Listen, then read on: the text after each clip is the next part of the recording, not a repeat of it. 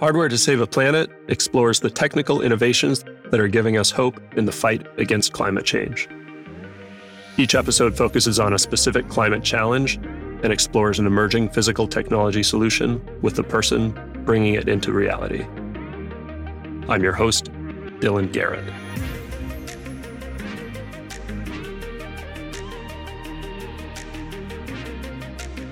Hello, and welcome to Hardware to Save a Planet. Today is episode 46, I think, and it's the first time we're really getting into the topic of nuclear fusion, which I'm super interested in. To do that, I have Robin Langtry here with me. He's the CEO and founder of Avalanche Energy. I don't think I need to say much about why this is an important topic. Fusion has the potential to generate super abundant and cheap clean energy, I think the question is more whether we can do it on a meaningful scale quickly enough to save the planet and what the right path is to get there. Robin and Avalanche are taking an unconventional approach to fusion with relatively very small reactors, about the size of a microwave. We'll talk more in a bit about why they've chosen that strategy. But to introduce Robin quickly, his background is in aerospace engineering and CFD or computational fluid dynamics and he has a PhD in mechanical engineering. Before setting out to provide the world with limitless clean energy, he worked at Blue Origin for about six years, a company with a mission to enable millions of people to live and work in space. So he's clearly a guy not afraid to tackle really gnarly technical problems with game changing potential. Robin, thanks so much for being here. Dylan, thanks for having me. That was a really awesome intro. Thank you very much. Really appreciate it. Yeah, I'm excited to get into this. Where I thought we'd start is I find it really fascinating how many people I meet who have come to climate tech from the space industry. So I want to know for you, how did that journey start?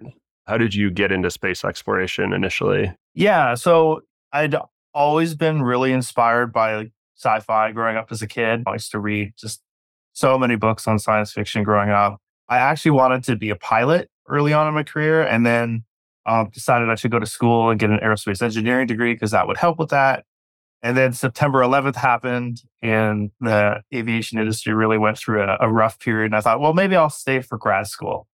Uh, and maybe I'll do a master's. Mm-hmm. And then a master's turned into a PhD. And so I ended up getting a PhD in aerodynamics in a field called turbulence modeling, which is trying to model like flow over wings and turbines and stuff like that.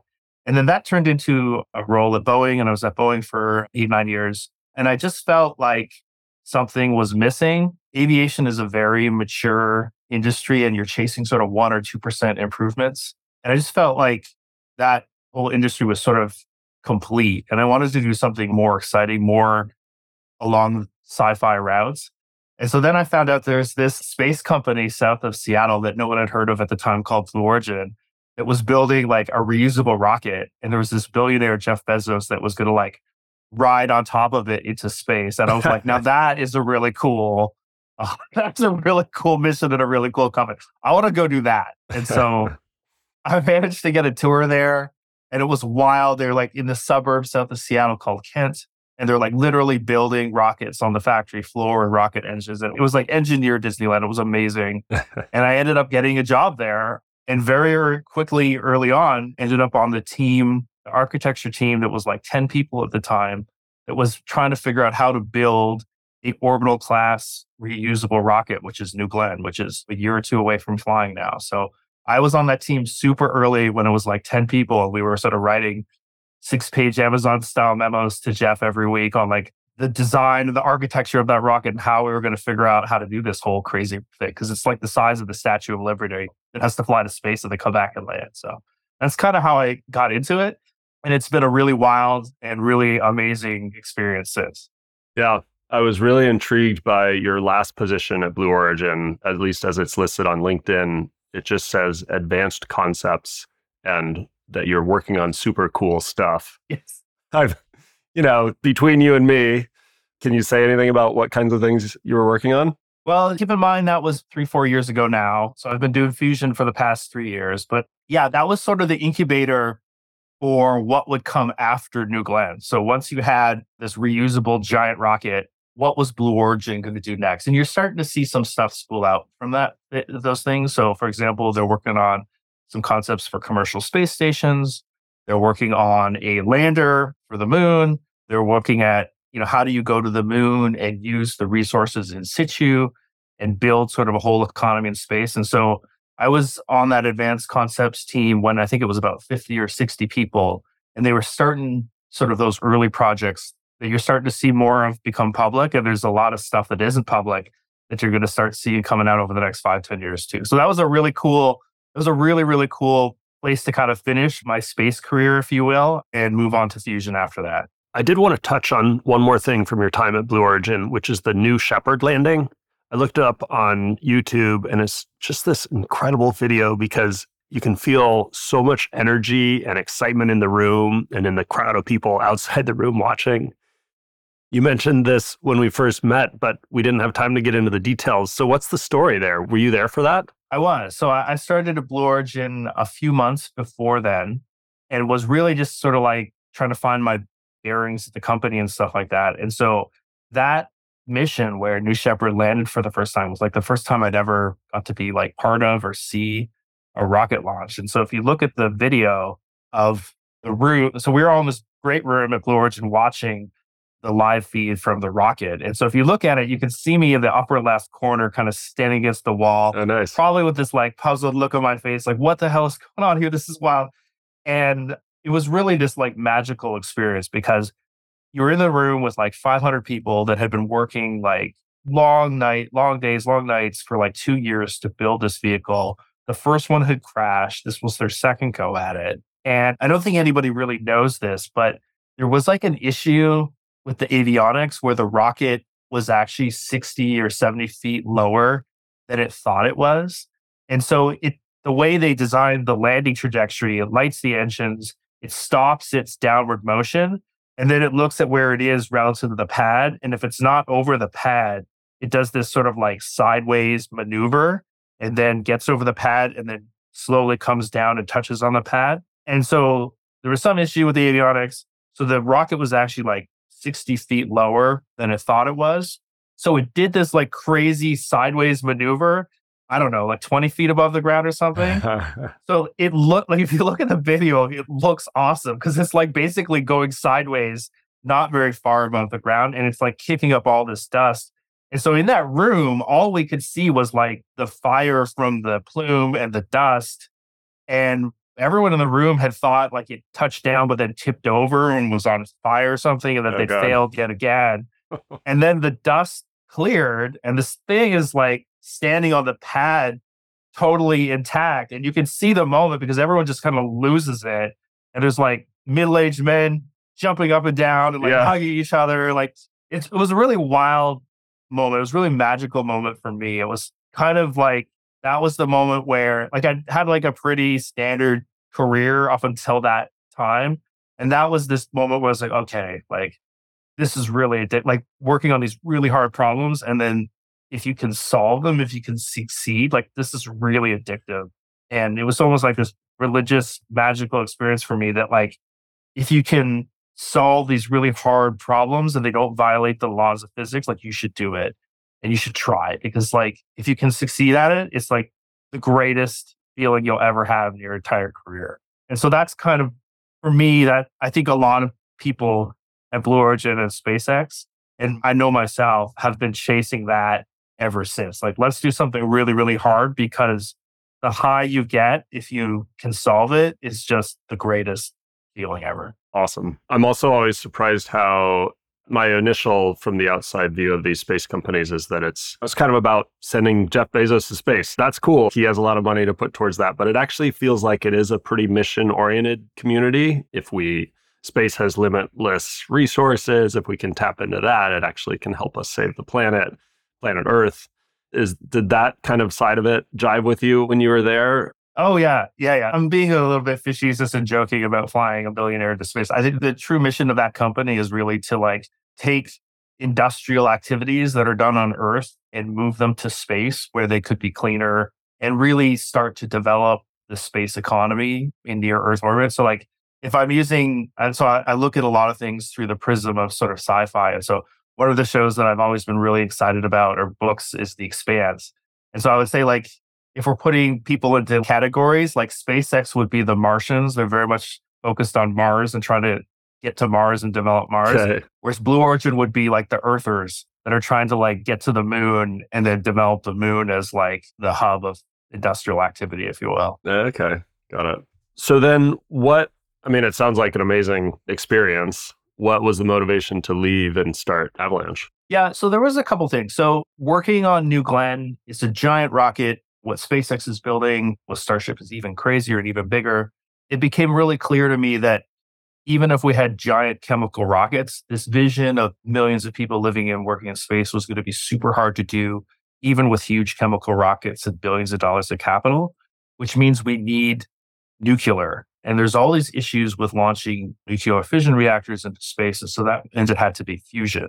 So that's kind of what got me interested in fusion. I kind of did a mini self directed PhD in fusion over a couple years, just reading as much as I could get my hands on about it. And then the thing that really, really changed my perspective is like most people don't know this, but we have these beautiful summers in Seattle. It basically stops raining around July 4th. Yeah, it's a secret. Yeah, it is a secret. You know it. It doesn't rain until like maybe end of September. And so you get these like three or four months where it literally is paradise on earth. It's just 72 and sunny every day. And then we started getting what people have referred to as fire season. So it happens in about August. And that's when you've gone sort of two months without it raining in the forests. And so the forests get really dry. And that always kind of happened. But now they get so dry that in the West that they're actually sort of catching on fire. And we're getting these massive wildfires and smoke. And so there's like two summers in a row where for like two or three weeks, you basically can't open your windows. You can't go running outside.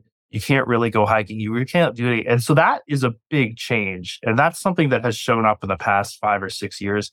And so for my co-founder, Brian and I, that was like a really existential, like the world is on fire, literally.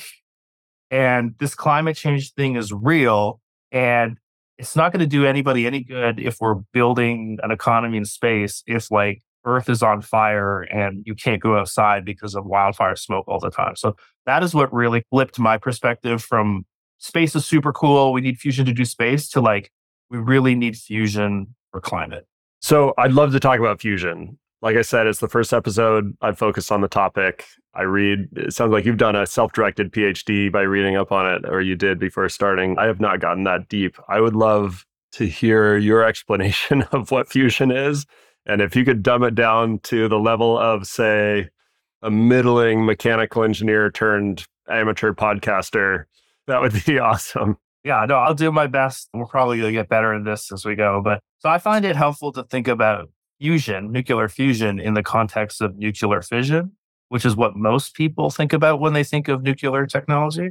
So, yeah, nuclear fission, right, was invented in the 1940s. And what you're doing is you're taking very heavy elements like sorry, uranium and plutonium, and you're firing neutrons at them and you're splitting them. And when you split those heavy elements, it release, you know, one neutron might split a heavy uranium that releases two or three neutrons, and those go on to split more uraniums. And so fission is a chain reaction of neutrons splitting really heavy elements. The issue with that is it's chain reaction, so it can run away from you. So there's all kinds of layers of safety and systems of safety you have to put around a fission reactor to make sure it doesn't sort of run away from you.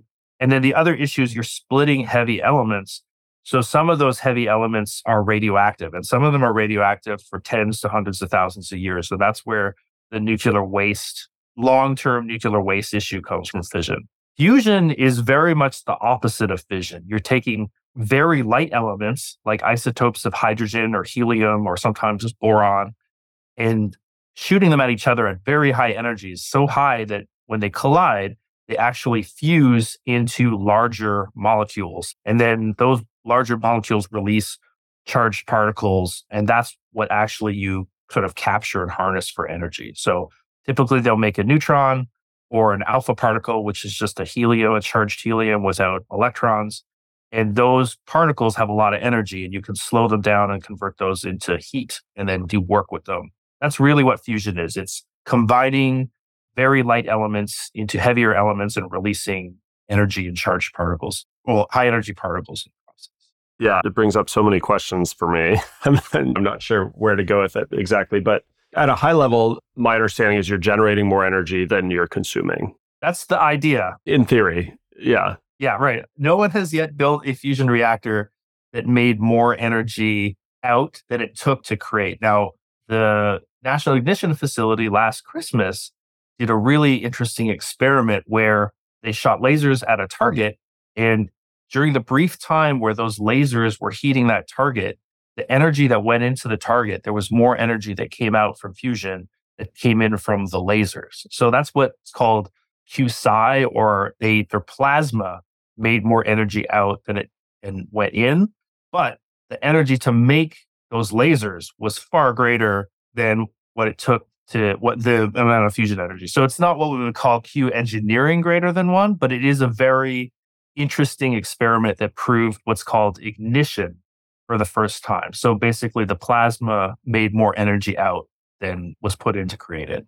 So, in theory, though, is the dream with fusion and is it feasible for fusion at some point to have fusion reactors they can plug into themselves, essentially? They power themselves and generate. Is that kind of what we're getting at? Is that a feasible goal? Yeah. Okay. That is the goal. And so, what I would call the Wright brothers moment for fusion, the point where fusion is a technology that's going to be commercially relevant and it's imminent, is going to come when a fusion machine makes enough energy to run itself. Right. That's what I would call Q engineering greater than one.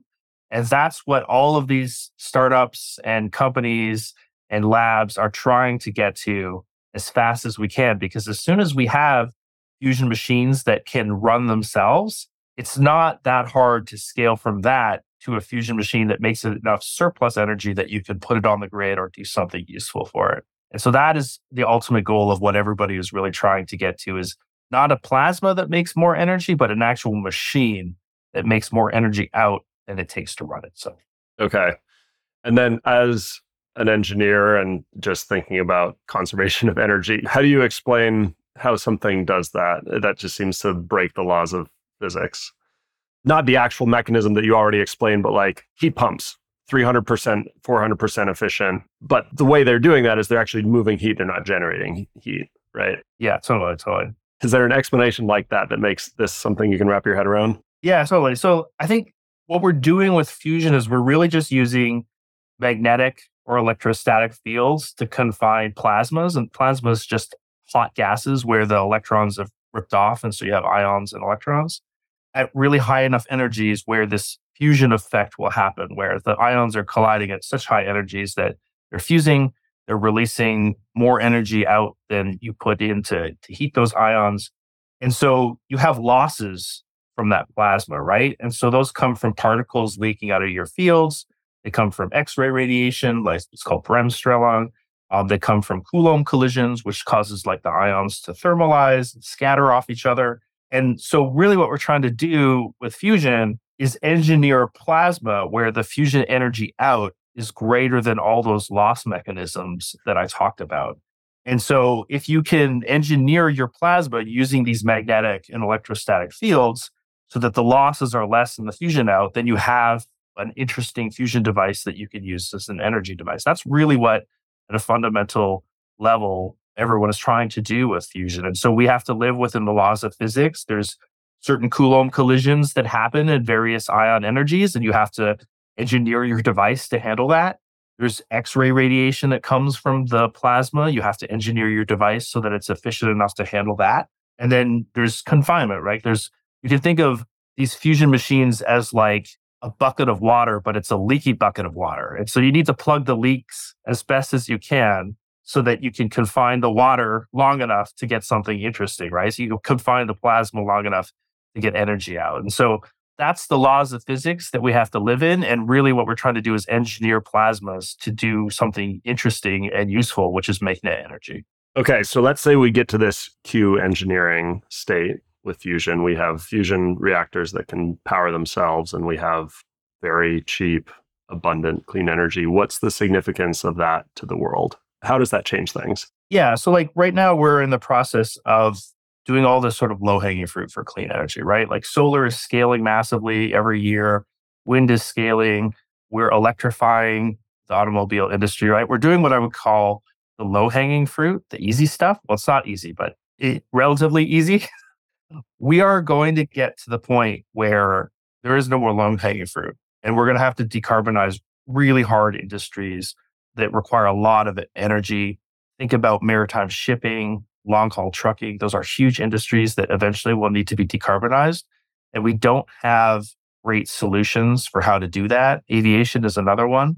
And so where fusion comes in is fusion is going to show up sort of at halftime. This is a football game analogy. Fusion is going to show up at halftime and help us get to the fourth quarter where we can fully decarbonize the economy. So right now, I would say we're in the first quarter, building out solar, building out wind, building out storage, trying to electrify the grid, trying to electrify transportation. But to get to the fourth quarter where we truly have a carbon free economy and we're no longer increasing the temperature of the earth with time, we're going to need things like fusion and fission and geothermal to really get all the way there. Oh, interesting. So you actually think, at least initially, of it as a way to decarbonize the hard to abate sectors, not something that would replace all other energy production. I, when I think well, we've got this free, like limitless clean energy, why not replace all solar and geothermal and everything else? Like it seems like a cheat kind of, but that's not the path. You think it's more about these hard to abate industries. That's how I think fusion. Fusion is a diverse community and there's a lot of different opinions on how this is going to deploy and scale. My personal belief is that we're going to use fusion first on the because it's a new technology, right? And all new technologies start up high on the cost curve. And then as you perfect them and you mass produce them, you bring the costs down and you open up sort of the markets where business case closes. So I think Fusion is probably going to start off expensive. And so you're going to use it to address things that cheap sources of power like solar can't address right now. So think about communities up in the north where they don't have long days right? You can't store energy for six months. That's not really how it works. So solar doesn't really work for those communities, but fusion certainly would because fusion is sort of a 24 hour base load power. And so, you know, if you want to decarbonize those type of places, you're going to have to do something else. And so that's why I talk about it in terms of low hanging fruit. Like, yeah, if you're in California, rooftop solar, like that totally makes sense. We should be doing as much of that as possible and, and pairing it up with storage and like trying to get as much carbon out of the grid as possible. But if you're up in Alaska, like it's not really going to work for you. And so you, there needs to be other solutions. And so if we want to get to net carbon zero, we're going to have to develop those technologies now so that they're ready to, to be deployed in 20 years, 10 years when we need them. Because we don't want the clean energy revolution to stall because all of a sudden it's too expensive to address these hard to decarbonize things. We want to have technologies that are ready to go to help decarbonize those things. Okay, that, that was going to be my next question is kind of what kind of time scale and, and do you believe it will happen in, in a time frame that's not too late? Yeah. You just said 10 or 20 years. Can you say more about that? Yeah. So I think right now the climate predictions have 2050 as being this like really critical time when we have to kind of get our emissions below a certain level. And so if you walk it back from 2050, you have to have massive technologies at scale in 2050. And so to be able to scale those technologies to massive levels, we really need to be starting to do that in 2030, mid, early to mid 2030, right? And so you walk that back to where we are now, it's like, okay, like we absolutely need to solve fusion in the next five to seven years in order to get into a spot where we're ready to scale those technologies and have prevent major climate impacts from becoming worse beyond 2050. So it's not for me, it's just walking it backwards. It's like it has to happen in the next five to seven years. A lot of people have realized that. And that's why you're seeing so much investment go into fusion. I think it's I think we're at something like six billion dollars of private investment into various fusion, private fusion companies. It's because there's this realization out there that we need technologies that are going to help get us from the halftime to the fourth quarter and we need to develop them now. We needed to develop them 10 years ago. Now we absolutely need them to come home in the next five to seven years. And it's an exciting time. You're seeing a lot of different companies pushing really, really hard to build those first fusion machines that are going to make more energy out than it takes to run them. And then once they do that, now you're at a point where you've de-risked the technology enough that you're ready to start bringing in some massive amount of capital to scale those things. And that's going to be really exciting too. Is that challenging as a startup to raise funds the typical VC model looks for kind of 10 year returns, but you're working on something that has potentially a longer timescale than that to have really big financial returns for the fusion industry generally. Has it been hard to navigate that?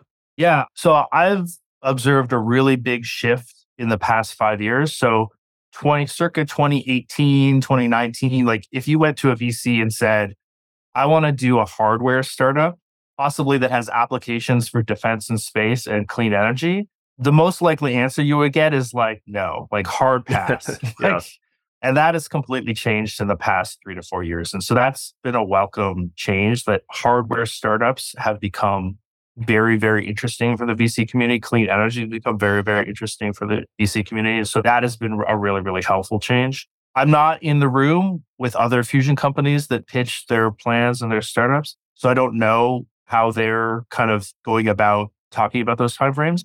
I do know for us, we're doing a very small fusion reactor. We think the early applications for what we're doing actually have a lot of applications for space and defense. So for us, the timeline to a meaningful commercial operation once we kind of do the proof of physics is actually not 10 to 15 years. It actually happens a lot quicker. So that's one thing that's really different for us is like we have some proof of physics. We have to like build our first machines and get to that Wright Brothers moment where it makes more energy out than it takes to run it. But once we do there, get there, after that, it's really engineering. And there's all these really interesting early applications like space powered propulsion or unmanned submersibles that are totally viable businesses for us that are not necessarily the case for like a big fusion power plant or something. So I think we have a different path um, to commercial viability, and we can do it on a different, a shorter time frame is my hope than 15 years or something. Okay. I think that's probably a good segue into why you've chosen to focus on a small reactor. Yeah. So it's a very good question. So, one of the things we learned working in new space is the importance of size. So, if your rocket engine is like 10 feet tall and you look at the size of those components and those parts, you have a problem. There's probably like three companies in the whole country that can make castings for your turbopump at that size, for example. If your rocket engine is three or four feet tall, that's more human size, that's more human scale. Now you have a massive supply chain. You can make all those parts in machine shops. You can get your castings done from a variety of suppliers. It makes it a lot easier to build your early devices, prototype, test, fail, fix, learn from them. And so the thesis of Avalanche Energy when we set out to do this is we're going to do fusion, but it's going to be small. It's going to be human sized. It's going to be no bigger than, for example, a Merlin rocket engine at SpaceX. And the reason is because we want to be able to iterate on the hardware and take this sort of agile test fail fix approach to fusion. And does that also drive different kind of applications and a different go to market strategy? That central decision drove us, took us basically off the path of where a lot of fusion R&D has happened into like a totally left field process. So we looked at what are the approaches to fusion that are out there that could scale down to the size we were talking about laser fusion, like what the National Ignition Facility is doing? No way. Super high magnetic fields, like tokamaks, uh, like what Commonwealth Fusion Systems is doing, like no way. The only thing that we saw that could be the size of a Merlin rocket engine or smaller was to do electrostatic fusion. So use very high voltages to smash those ions together at fusion energies and confine them together.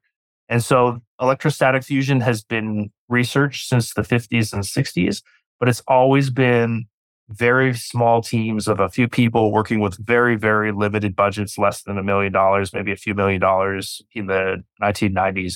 It's never received sort of the kind of mind share or resources that some of the other fusion approaches have taken. So we are very much starting out at an earlier phase with a lot more scientific and technical risk. But the advantage of what we're doing is it's so small that we can scale really quickly once we figure it out. And we can iterate on the hardware and we can learn really quickly. So we can build, you know, a fusion machine on the order of six weeks. We're actually building a third one right now. We kicked it off a few weeks ago. It should be done in January. So we can build these things really quickly. We can learn from them really quickly. And that's the advantage. But we have a lot more science and physics that we have to go figure out because we're just not working from that strong base of research for 50 years that like a tokamak or a laser fusion approach is. So there's pros and cons here.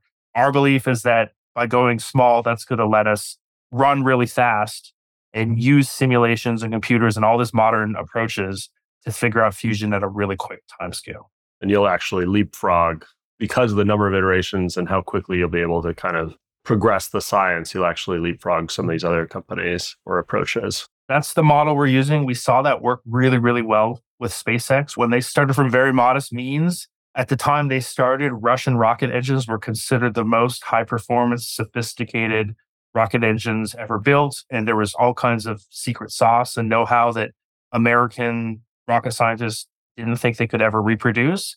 And in the process of iterating on Merlin, they were able to develop one of the highest performing rocket engines ever. And the reason is because it was small. They blew up a lot of rocket engines in McGregor, Texas. They learned a lot.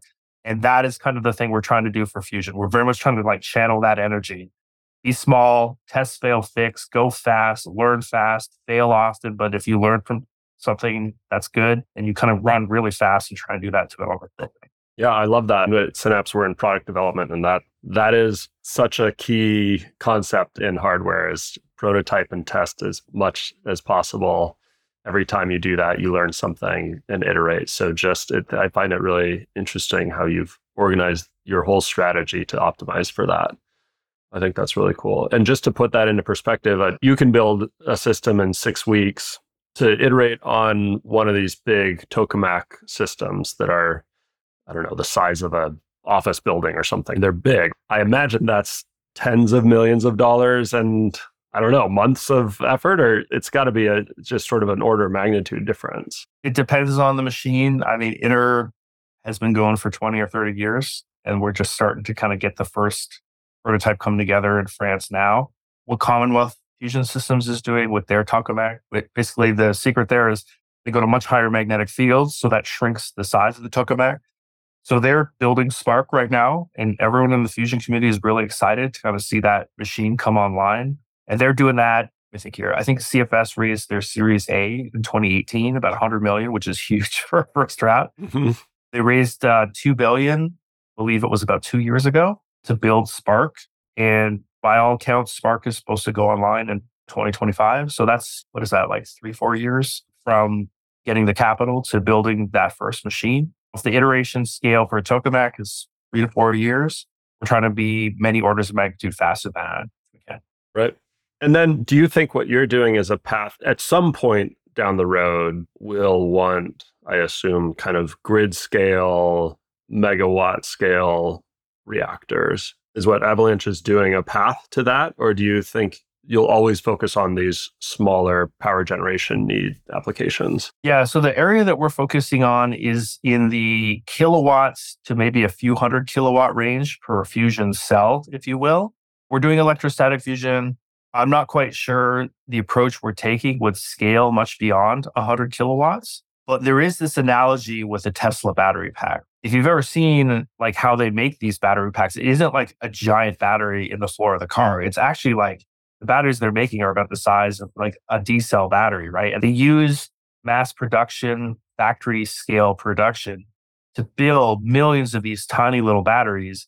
And then they integrate them all together into this big battery pack, if you will. And that's how they actually get the cost out. And they use basically manufacturing at scale to do that.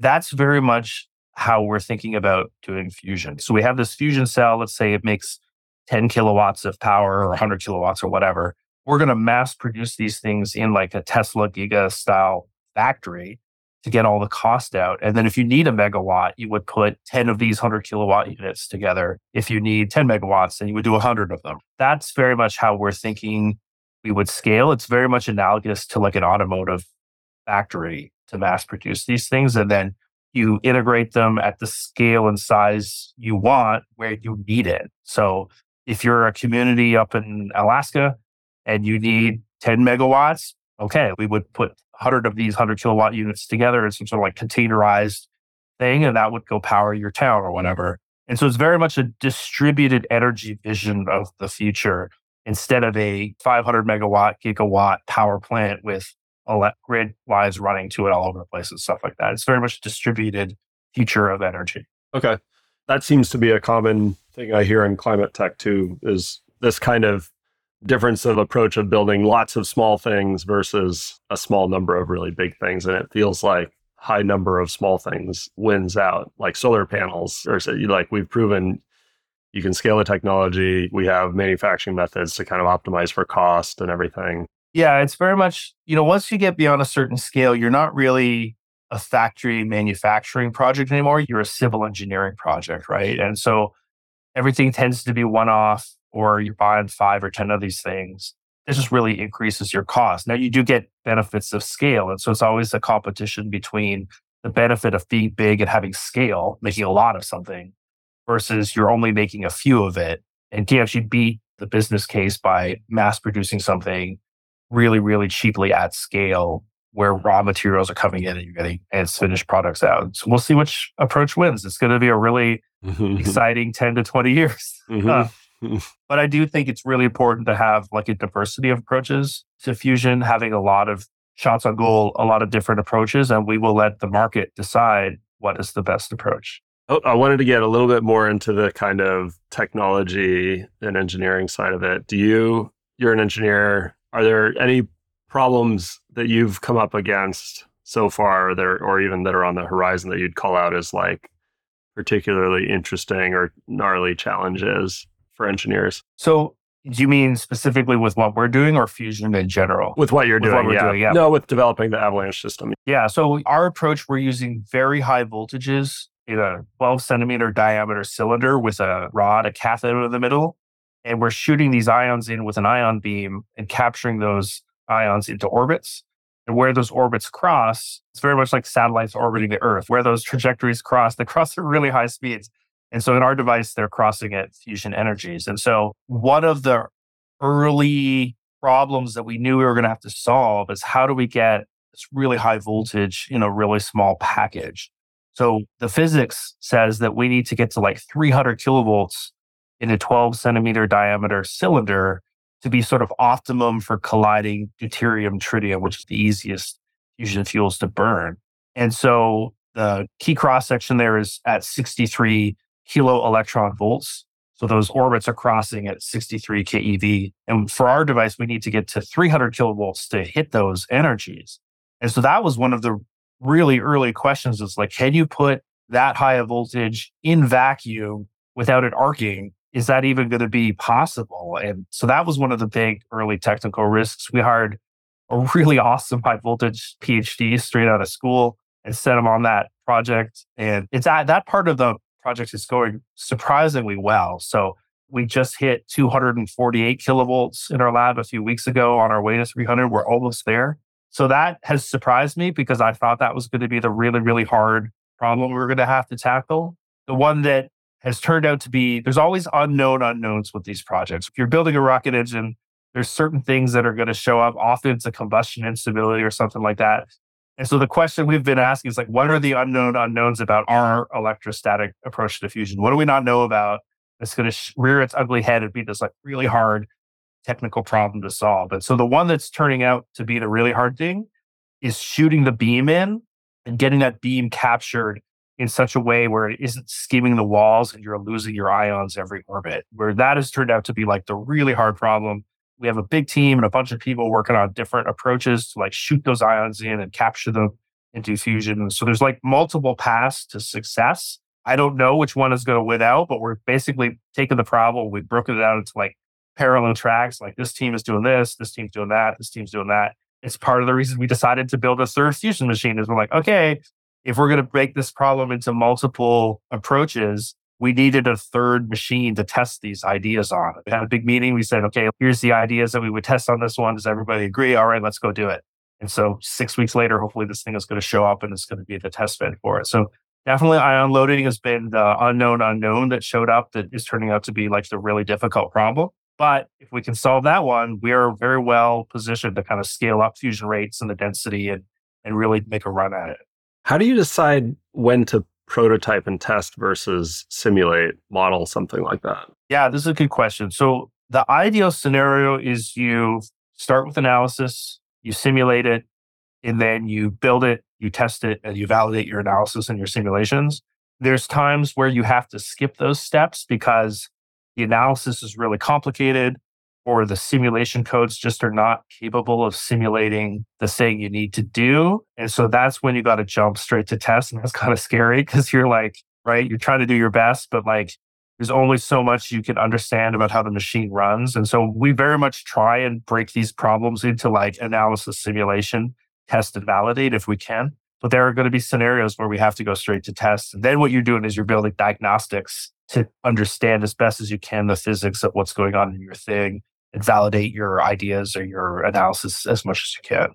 So to answer your question, it's very much a judgment call. It's very case specific if we have the option of doing an analysis or a simulation, we'll always kind of default to doing that because that's something you can do in like a day or two or maybe a week. Whereas building a machine is still a major commitment. We're 35 people right now.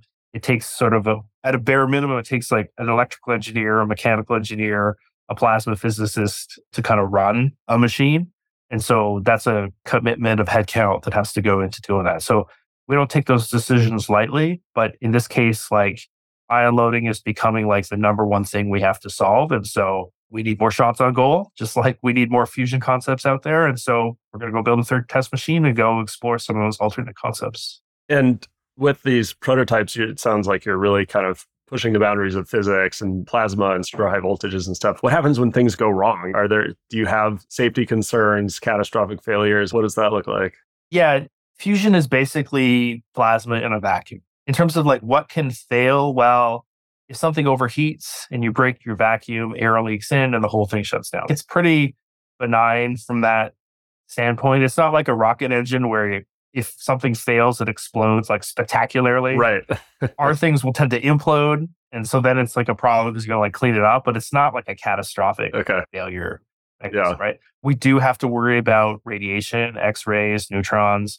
And so we monitor what the machines are shielded, and then we monitor what radiation is coming off those machines very closely. And so if the radiation is starting to get above the hard limits we've set, we'll stop and we'll shut down. We'll figure out what's going on. So the two safety things are really like something overheats and melts, and we have melted some fusion machines. I've got some pretty crazy pictures I've shown investors of a melted cathode that's like half hanging there and stuff like that. that was fun. But for the most part, it's really just thermal vacuum and radiation that we have to worry about. We're very, very careful about monitoring all that stuff. Mm-hmm. I want to go back to the future a bit and something when you and I first met, you had mentioned this concept of superabundance and how that can, what the significance of that is on humanity. I'd love to hit on that a little bit because I just, as we close out, I want to think about where is Avalanche going? Where's the industry going? And I thought that concept of superabundance was really interesting. Oh, yeah. So if you think about it, like energy is really at the root of economic development and inflation, even, right? If you have high energy costs, you have high inflation. And so superabundance is this idea that if we have fusion reactors that are deployable, mass produced, and the energy they produce is low cost, we can really solve energy as sort of a limitation on the economic growth of humanity. There's a really great example of how superabundance can solve a, a lot of the uh, conflict in the world. And so that's Ireland, where my ancestors came from. So for hundreds of years, there has been strife and violence on the island of Ireland between Catholics and Protestants. And the original Langtrys that immigrated to Canada was an Anglican and a Catholic. And I'm sure that was uh, part of the reason they left. And so if you think about, well, what happened in Ireland in the 1990s that just made all that kind of go away? It was the European Union and all the economic development that came with that. And so all of a sudden, everyone got so rich on the island of Ireland that all those generational conflicts between Catholics and Protestants just kind of faded away. Like, why are you going to go fight with the town down the road when you've got your Spanish vacation in August coming up. It just, all those things don't matter if everyone is growing and abundant. People are focused more on building their families and their communities than fighting each other over constrained resources. And so I think that's a really good mental framework for what could happen in the world if we have fusion and super abundant energy and economic development. Like a lot of these conflicts that seem intractable, like think about in the current news cycle you know, the Middle East. Like Israel and Palestine, they're fighting over strips of land, arable land beside the Mediterranean. Well, what would happen if we had super abundant fusion and we could develop parts of the desert that are currently unlivable? Like I think a lot about things in ter- from the framework of sci-fi, and so like a lot of places in Jordan kind of look like Tatooine from Star Wars. Yeah. Like, what was Luke Skywalker even doing out in the desert anyway? They were moisture farmers, right? They were mining water from the air using fusion reactors and then selling it. And so imagine a future where we have well, these 50 kilowatt, 100 kilowatt fusion reactors in a container paired with a moisture farmer. It provides your family or your settlement with electricity, water, and air conditioning. Like you could basically live anywhere in the world. We could basically live in the desert. We could turn the desert into a garden if you wanted to. And so that's the type of future I envision where we have small scale fusion that's widely deployed and very, very affordable for anyone who wants one. And I think if we can create this scenario where people can kind of live anywhere and aren't resource constrained, just like the island of Ireland, a lot of those conflicts will just fade into the past. And there'll be things that people talk about their grandparents or their forefathers fought over, but it won't be relevant to the here and now because everyone's so busy growing their families and their communities and living well. And that's what we can have if we have super abundant fusion energy. That's the future I would love to try and be a part of if I can. Yeah, that's beautiful. And it's, yeah, that helps me wrap my head around it a little more. Like it, this is a technology that is not dependent on natural resources around you or geography, geology. Like it, it's just, and it could be deployed anywhere in the world, which makes it supports energy independence for anyone. Yeah, that's really interesting. Yeah.